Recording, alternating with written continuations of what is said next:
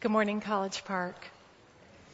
Our scripture reading today comes from Romans 5 12 through 21. Therefore,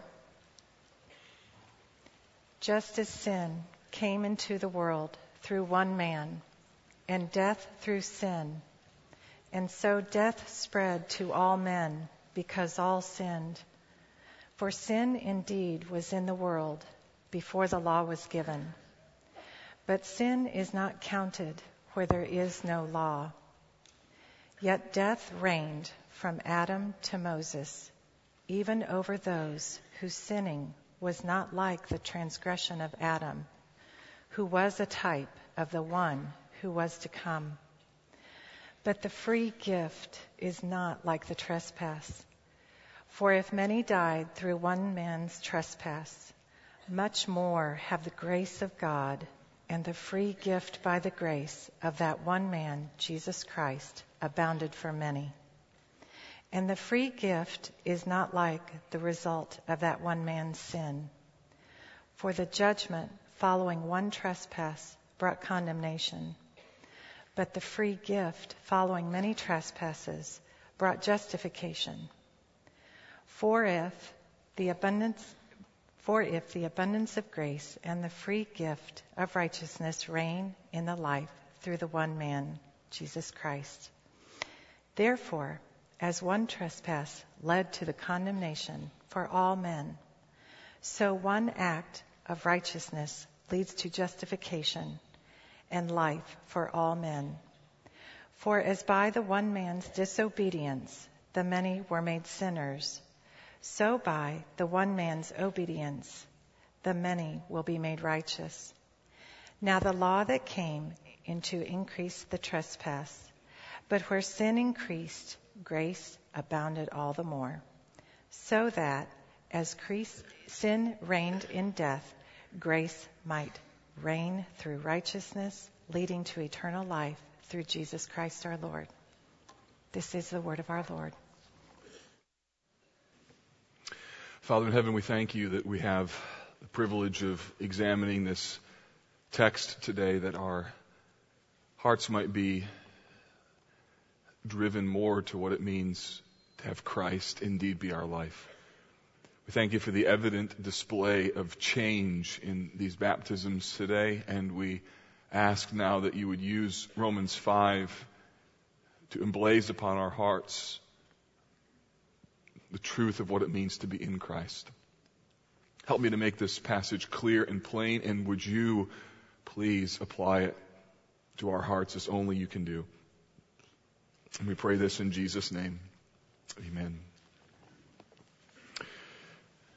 The very first line of the very first commentary that I read in my study of this passage today was not encouraging at all. Tom Schreiner, in his commentary on Romans, writes this Romans 5 12 to 21 is one of the most difficult and controversial passages to interpret in all of Pauline literature. It's not a good way to start your study session.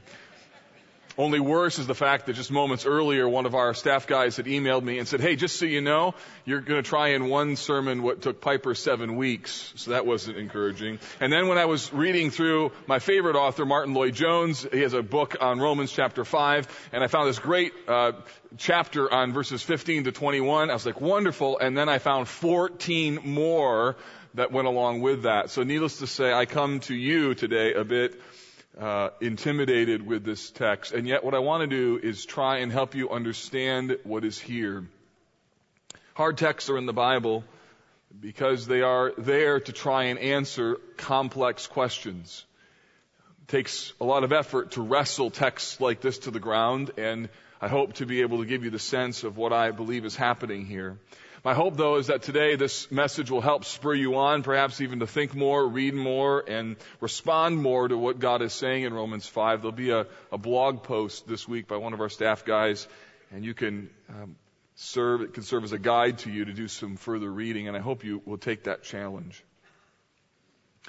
I'm one of those people that needs to understand the whole to understand a part.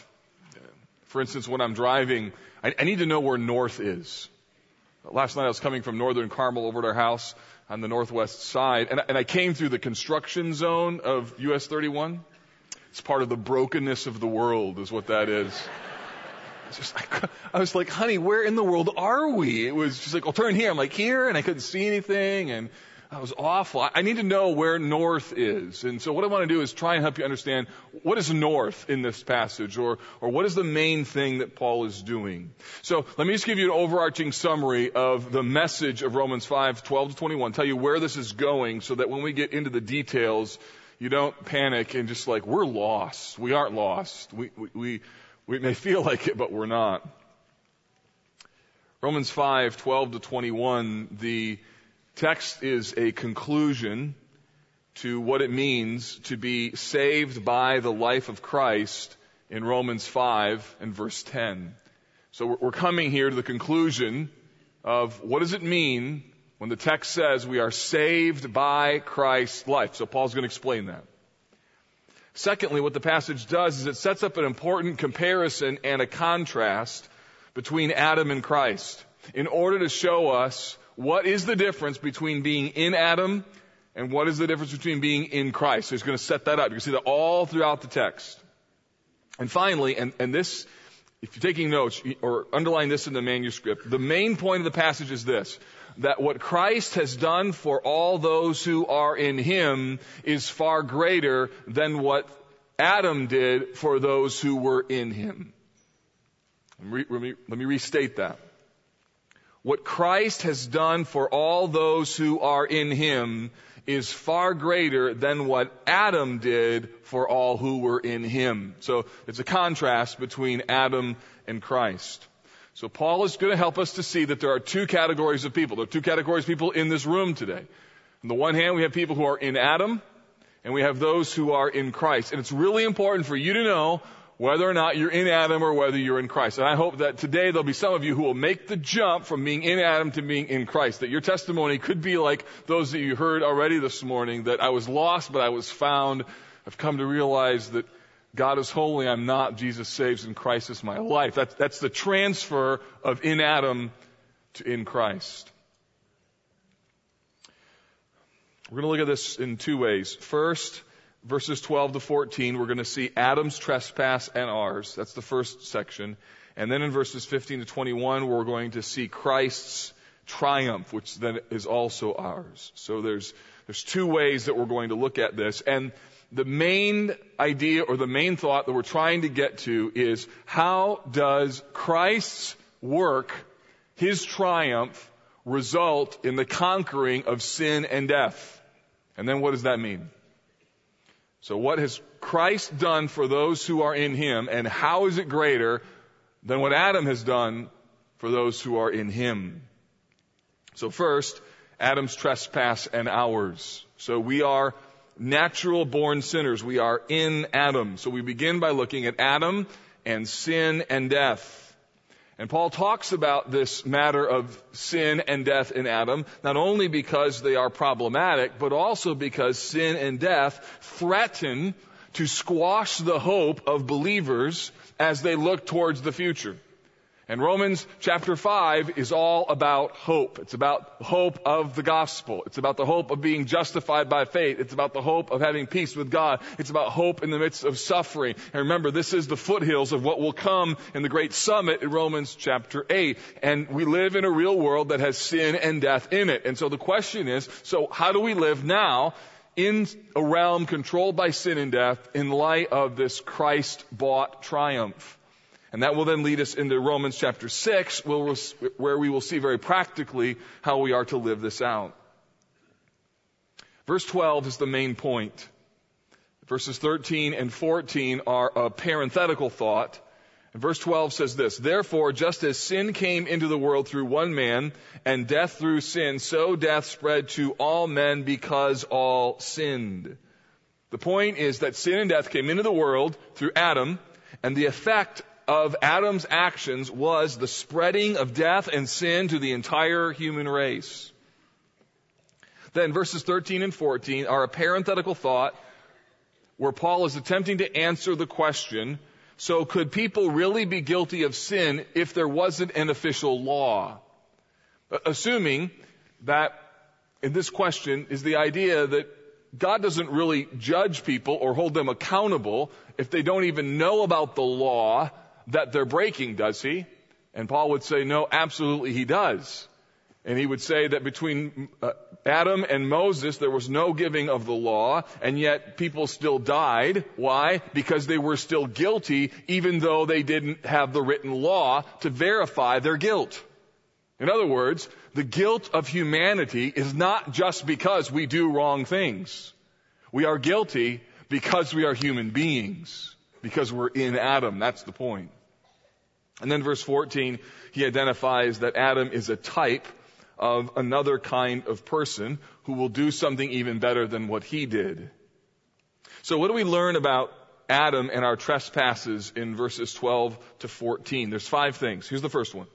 The first is in verse 12 where we see that sin came into the world through one man, namely Adam. Essentially the story of the Bible is that in the very beginning in Genesis 1 to 3, we find that God created the world, including human beings, in a perfect holy and sinless state. That fellowship with God in that original moment was unbroken because God, in His holiness, was still in perfect harmony with His creation. And yet there was only one restriction. And that one restriction to Adam and Eve was they should not eat of the tree of the knowledge of good and evil.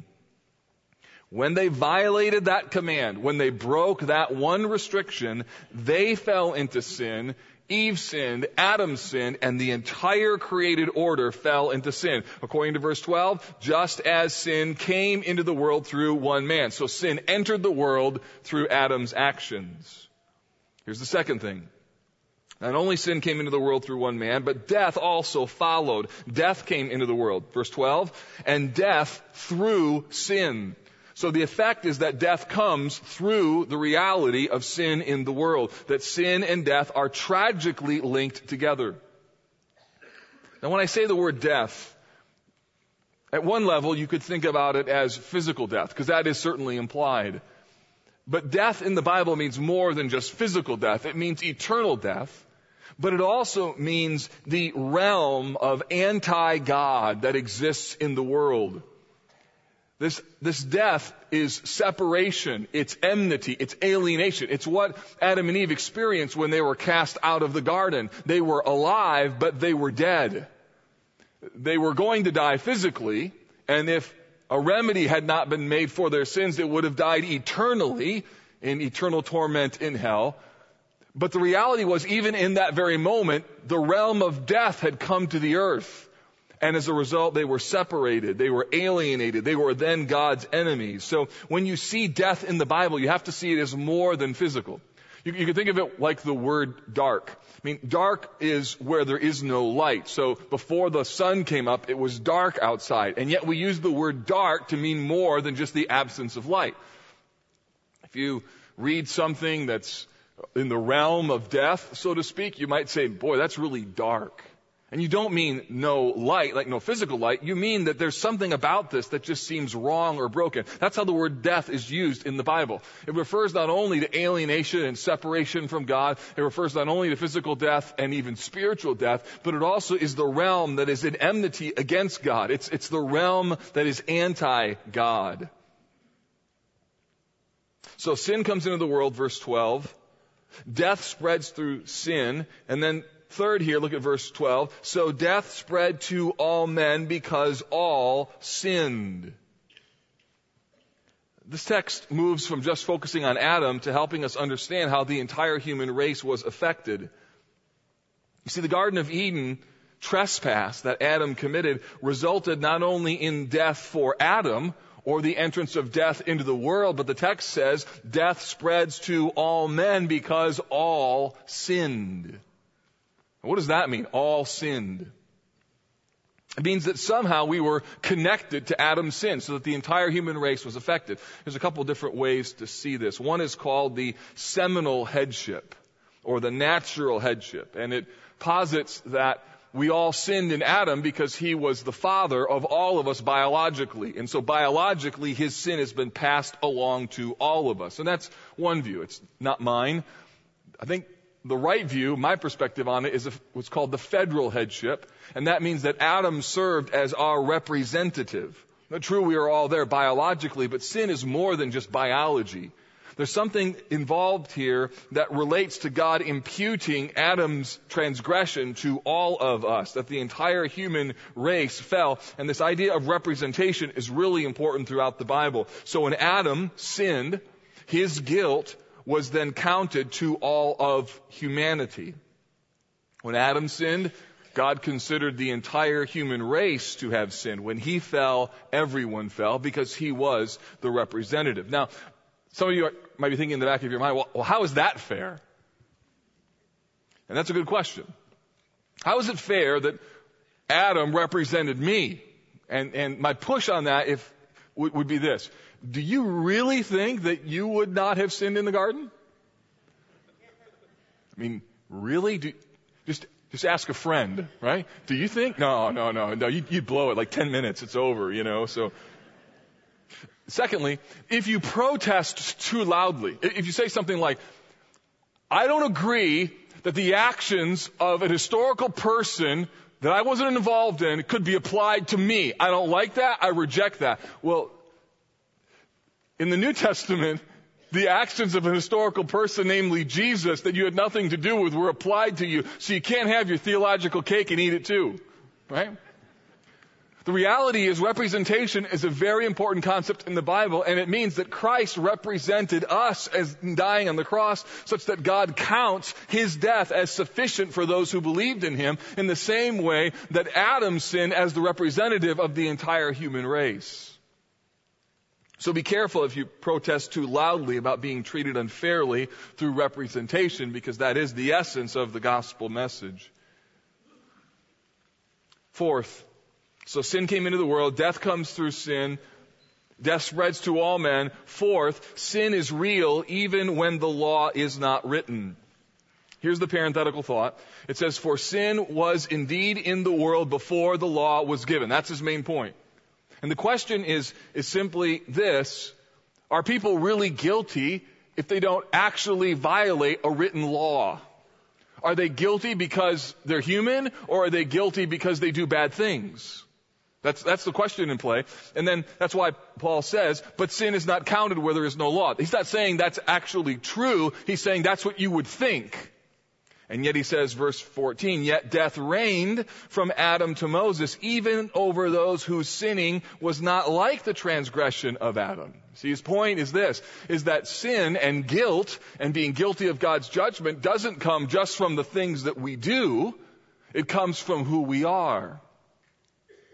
The things that we do are an expression of who we are. That who we are, we are in Adam. We are natural born sinners. We come into the world in Adam. That people in their natural state are in a state of enmity against God because of the fact that the whole human race has fallen into sin. So we don't become sinners by sinning.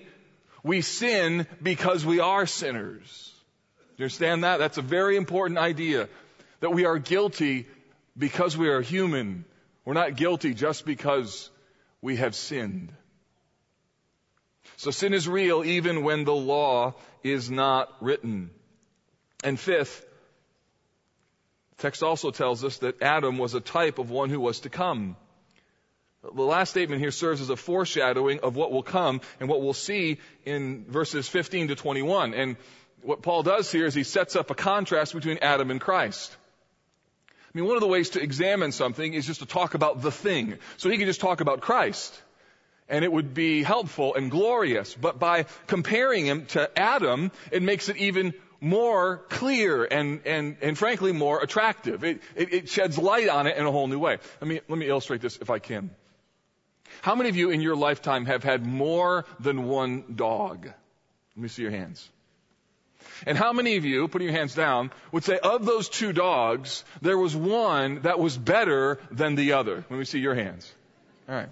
This is the case in our home, and our children do not understand this. Okay? We have a dog. Her name is Libby. She's a large dog, about 70 pounds, some crazy mixture of Weimaraner and Shepherd and Lab. Those, those genes that mix do not produce smart animals. And so while she has a 70 pound body, she has, I, I think, the brain of a chipmunk. And yet, and the, but the emotions of a very small child. And so it's very, it's a, it's a very challenging time uh, in our home during certain situations because at one level she's, she's not smart at all. Like, like we're, I, I just a couple days ago, I, I had a stick. And I was like, Libby, fetch. And I threw it. And she literally sat there, looked at me, looked at the stick, and looked back at me like, why are you throwing things? And I, wanted to tell her, cause you're a dog. You're supposed to go fetch. Doesn't under, doesn't understand that. So my kids love Libby. In fact, the, the reason why Libby is in our home is because my kids love her. Libby doesn't know that that question might arise when they leave. What's going to happen to Libby? But that's beside the point. Just shh on that one. So, I love the dog. Let me be clear, because my, my kids may listen online. That, you don't love Libby? I love Libby. But here's the problem. But Libby is not like Sadie. Sadie was the first baby before there were any babies. She, she was there before the kids were there. Sadie, I, I trained her to be a hunting dog, even though I don't hunt. I just wanted the, the, the, the fun of having her go chase a stick. She could do commands back and forth in the water. I mean, Libby doesn't even want to get her paws wet. Sadie would jump in the water and go after a frisbee. I could give her a rock and I could put my hand and rub it in my hand and throw it in the weeds and she would actually bring back the same rock to me. I mean, she's an amazingly intelligent dog. So if I describe Libby to my kids, that's one thing. But if I describe Libby in light of Sadie, the color difference, not the physical color, but the, the relational color, the attractiveness color, the intelligence color becomes clear. And my kids don't understand the difference because they really didn't experience both. And when you experience both, you can see one in comparison to the other. And that's what Paul does here. He, he, he takes Adam, and he lays them up right here, and then he puts Christ, not just to show how they're parallel, because they are, but also because in that comparison you see something even more glorious. So it's one thing to talk about Christ, but it's another to talk about the difference between being in Christ and being in Adam. So with, with that framework, let's now move to verses 15 to 21, and we're going to see not only Adam's failure or Adam's trespass, but also now Christ's triumph in verses 15 to 21. Remember the main point of the text. Don't lose the true north, which is this. What Christ has done for all who are in him is greater than what Adam did for all who were in him. This idea of being in Christ is incredibly important. Verse 15 gives us the main thought. It says this, but the free gift is not like the trespass. For if many died through one man's trespass, much more have the grace of God and the free gift by the grace of that one man, Jesus Christ, abounded for many. So here we have the principle. And the principle is this, that many died through one man's trespass, much more have the grace of God and the free gift by the grace of that one man, Jesus Christ, abounded to many. In other words, that Jesus reversed Adam's failure. So Adam and being in him brings separation and destruction, while being in Christ brings reconciliation and restoration. That's really important that you understand these two categories. It's, it's important because first and foremost, if you're here today and you haven't made the decision about whether or not you're going to be a follower of Jesus, you need to know that Christianity gives you a category that you wouldn't have uh, and you won't have until you become a Christian. Let me explain this. It means the Bible tells us that there are two kinds of people in the world, those who are in Adam and those who are in Christ. And the Bible answers the question as to why do people do really bad things? And if you're, if you're here and you're wondering, so where does evil come from and, and why do I desire to do the wrong things? Even though I know that I shouldn't do this and even though I know the consequences of it, I still go back to it. Where does that come from? The Bible says it comes from the, the fall of humanity of what it means to be in Adam.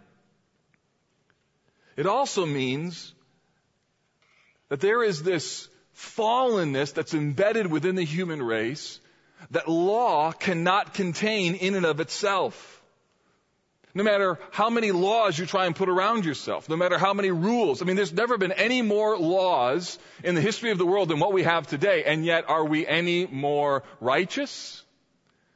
Tomorrow there'll be more laws, and the days after that, more laws. The, the, we keep writing more and more and more laws, and I'm not suggesting that we embrace anarchy, but what I am saying is those laws only serve to contain sin, that the ultimate solution for being in Adam, according to this text, is being in Christ. That's the contrast.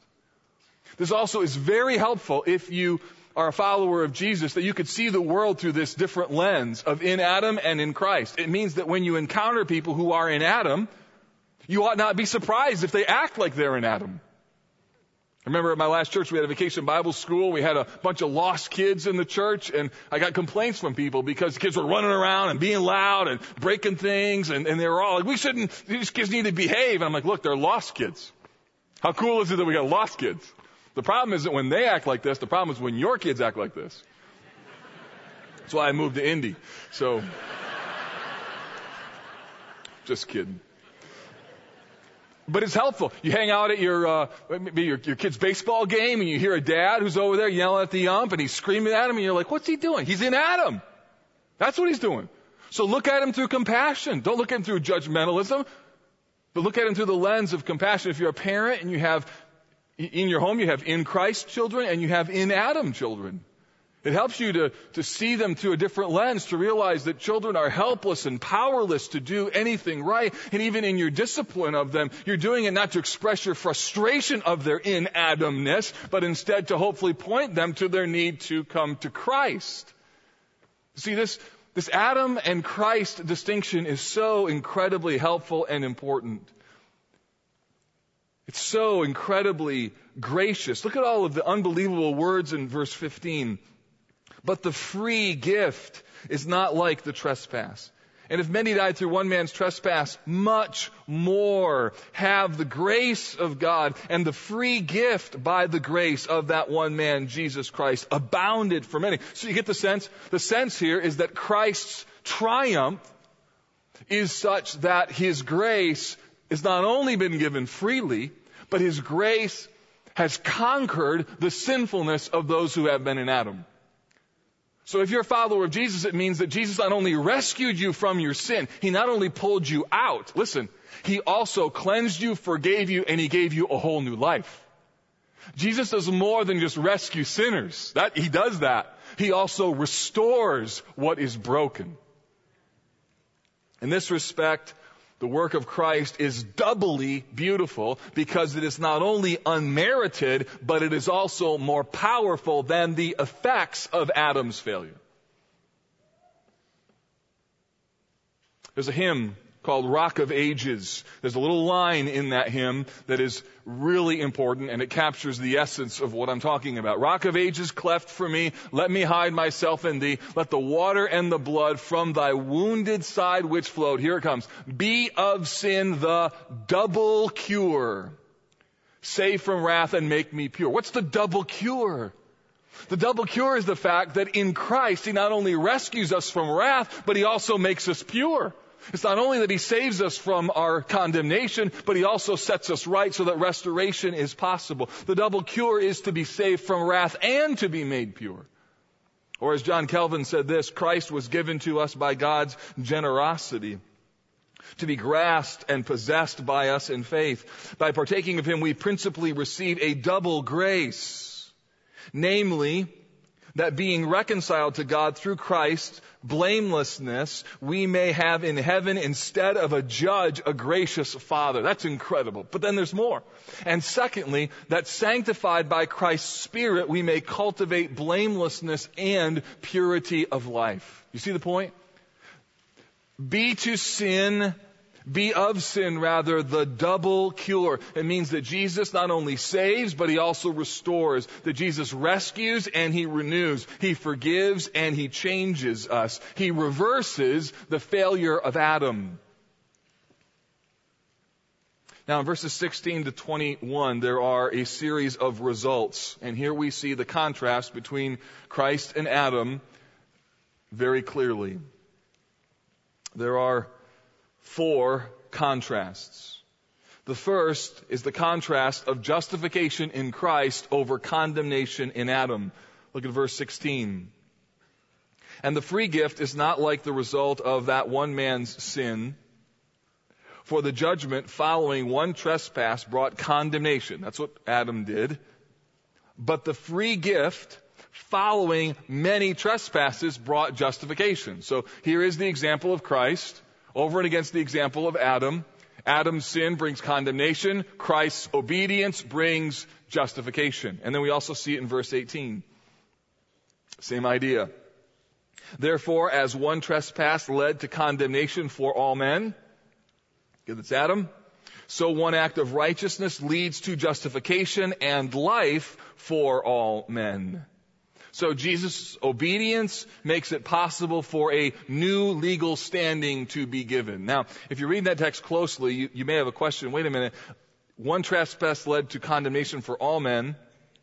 So one act of righteousness leads to justification and life for all men. Does that mean that all people are saved in the same way that they're all condemned in Adam, or there's a, a an errant or heretical doctrine called universalism that basically says doesn't matter what you believe or to whom you believe or to who you give your allegiance to or what you believe in. At the end of the day, God's going to save everybody. Well, that's not the point of the text. The point of the text is not the sweeping application of both Adam's sin or Christ's obedience the focus of the passage is what is the means by which they are condemned and what is the means by which they are justified. So don't get stuck on all men, because later on it says many in verse, I think it's um, 17 or 19. 19 is where it says that. The focus is on the means by which condemnation happens. In other words, to say it more succinctly, Everyone who is condemned is condemned through Adam. And everyone who is justified is justified through Christ. That might be a better way to say it. Doesn't mean that everybody is saved. The rest of the Bible bears that out, that somebody must receive Christ as their Savior, that there's a distinction between being in Adam and in Christ. What he's saying is the means by which condemnation happened was only through Adam, and the means by which one is justified is only through Christ. Justification over condemnation. Secondly here, there is life over death. Look at verse 17. If because of one man's trespass, death reigned through that one man, much more will those who receive the abundance of grace and the free gift of righteousness reign in life through the one man, Jesus Christ. So the contrast here is between life and death. In one sense, he says death reigns, and now he says life is reigning. The point is this, that what Jesus does is he not only rescues sinners and saves people from their sin, he actually inaugurates restoration in their lives. I mean, it says in that text, they will reign in life through the one man, Jesus Christ. The idea is not just future eternal life, it means something about life even now. That there's a sense that even though death is reigning, that life is also reigning in those who have put their faith in Jesus. And, and here's what it means. It means that Jesus has the power through justification to not only forgive you of your sins, but also to set you on a pathway of restoration that gives you a new life. So what you need to do for a moment is just dream with me about what could be. If you have marriage troubles, the reality is, is that being in Christ and applying the work of Christ and loving the work of Christ and then bearing that out in your marriage means that your marriage troubles could not only be stopped, Meaning you're not only no longer bickering and fighting and at each other's throat all the time, but you're actually on the other side of the equation. God has not only stopped that behavior, but He's actually made you in love with your mate again and you're giddy and you enjoy spending time together such that your new marriage is not just different than the old, it's totally different than the old. You see, it's not just that Jesus makes bad things stop. It's that he gives you a completely different life. That's what it means to be in Christ versus in Adam.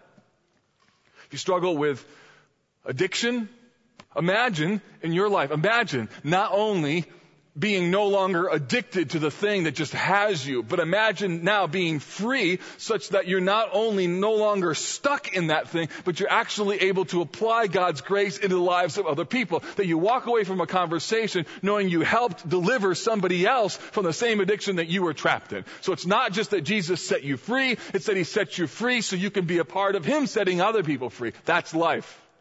It's life in Jesus.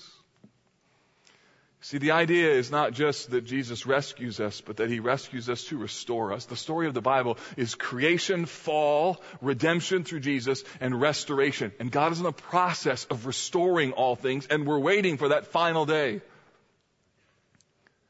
As we'll see in Romans chapter 6, that final day, while not here yet, there are elements of it that have been inaugurated, and we need to embrace that new day today. And we need to live in light of what it means to be dead to sin and alive to God. Verse 19. Difference between righteousness and sinfulness. For as by the one man's disobedience the many were made sinners, so by one man's obedience the many will be made righteous. So again, the contrast here is a difference between being in a condition full of sin and a condition being full of Christ's righteousness. Adam brought sin, Christ brings complete obedience, brings righteousness. And then fourth, the contrast between grace and law. Verse 20. Now the law came in to increase the trespass. So the idea is the law was given, and by identifying specifically what things are right and what things are wrong, it, it, it, made sin increase all the more. Where there is no law, you know that there's things that you shouldn't do. I mean, if there were no speed limits, you know you shouldn't drive down the highway at 120 miles an hour. This this is probably not wise to do. But when they actually define the speed limit as 55 miles an hour, suddenly now, although you know you shouldn't be driving at 120, now 120 seems a lot worse when the speed limit is actually 55. You see, what a law does is it highlights the extent and the scope of sinfulness. Verse 20 says, but where sin increased, so the law comes in, it increases, it clarifies, it, it exacerbates what sin really is. He says this, but grace abounded all the more what a sentence that is. What a statement that is. Grace abounded all the more. Grace abounded because sinful people are declared righteous through the imputed righteousness of Jesus that God declares people righteous because of the work of Jesus. That's why throughout Romans 5, we've heard things like through Jesus and through Him and through His blood. He, he died for the ungodly. We're saved by Him. We're justified by His blood. We're saved by His life. The point of all these statements is this, that Jesus has given sinful human beings grace if they will receive Him. But even more, He gave them grace that is greater than all their sin. So just think of this with me for a moment. It isn't just that God gave you grace. It's that He gave you grace that is greater than everything you've ever done and are doing or will do.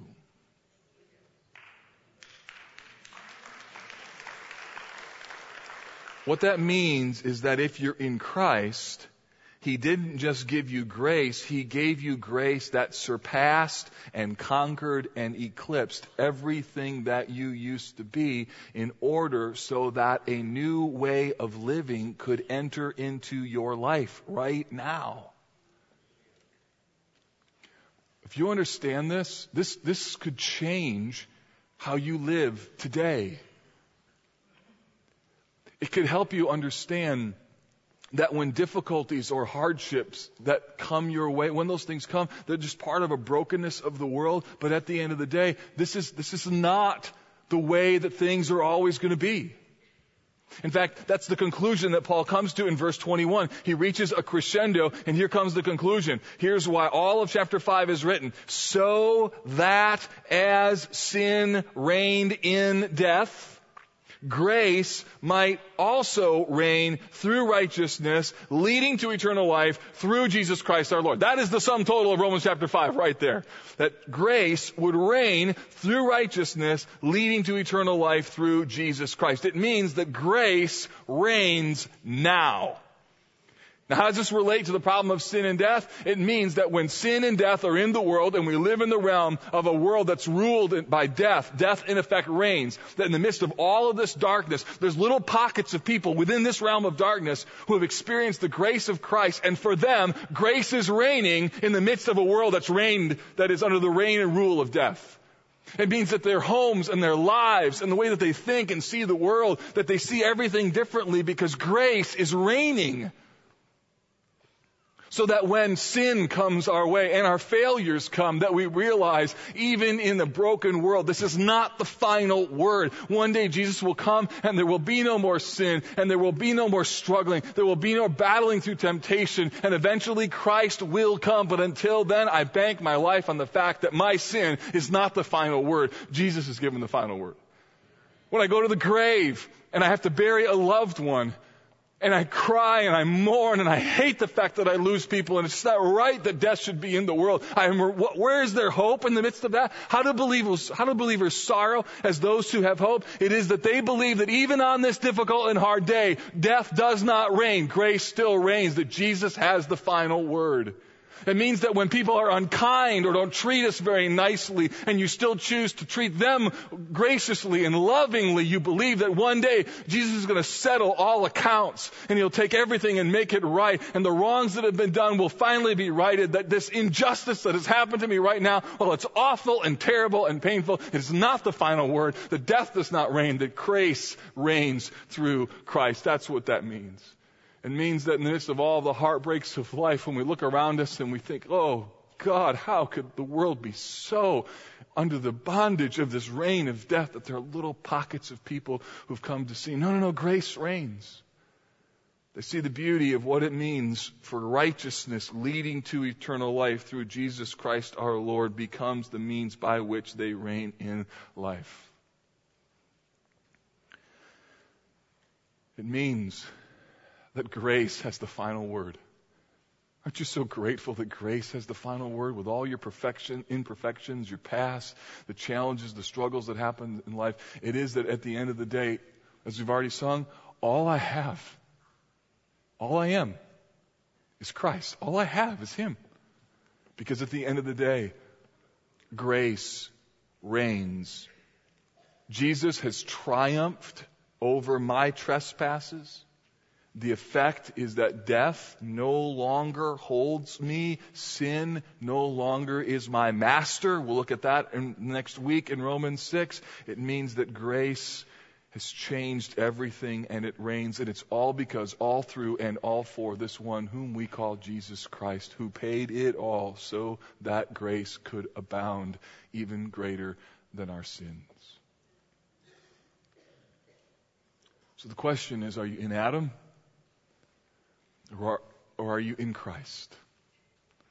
Do you know what it means for grace to reign? Do you know what it means to say, all I have, all I have is Christ? Let's pray. Father, would you um, help us now as we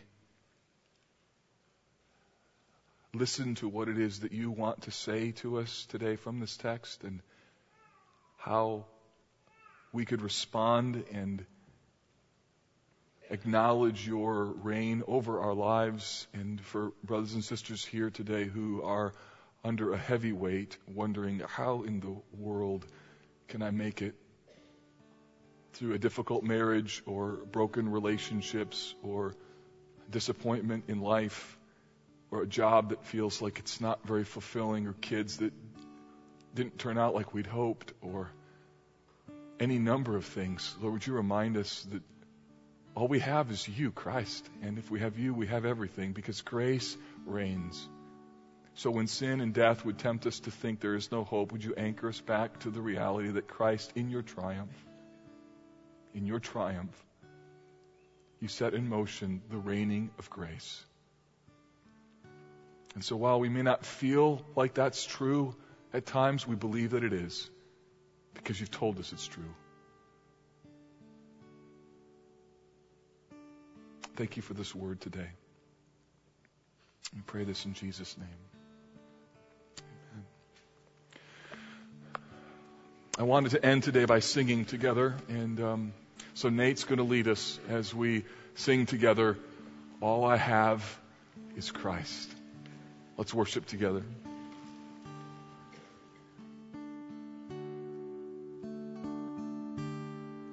I once was lost in darkest night. You thought I knew the way, the sin that promised joy and life had led me to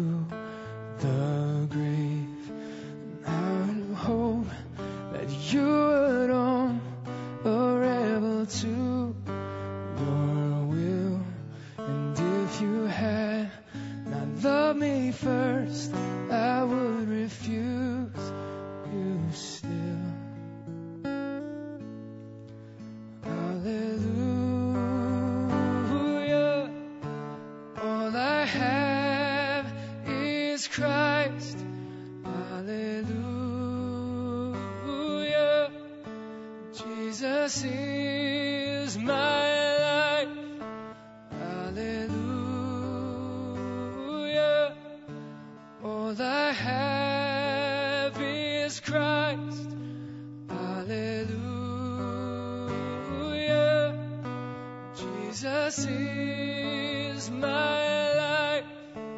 Hallelujah. All I have is Christ. Hallelujah. Jesus is my life. Amen. Would you stand? Father in heaven, thank you that you have made it possible for Christ to be our life. And so today we leave this place under the banner and the hope that in the same way that death has reigned through sin, that now grace will reign through Christ. And we believe that, we cherish that, and we promise to live on that this week. So give us grace for difficult people. Give us urgent mortification for sins that would bring us back to the realm of death. And Lord, give us hearts filled with worship and adoration because everything we have, we have because of Christ. so reign, O Lord, reign, we pray, in our lives. And we ask this in Jesus' name. Amen. I love you, College Park. Thanks for coming. God bless you.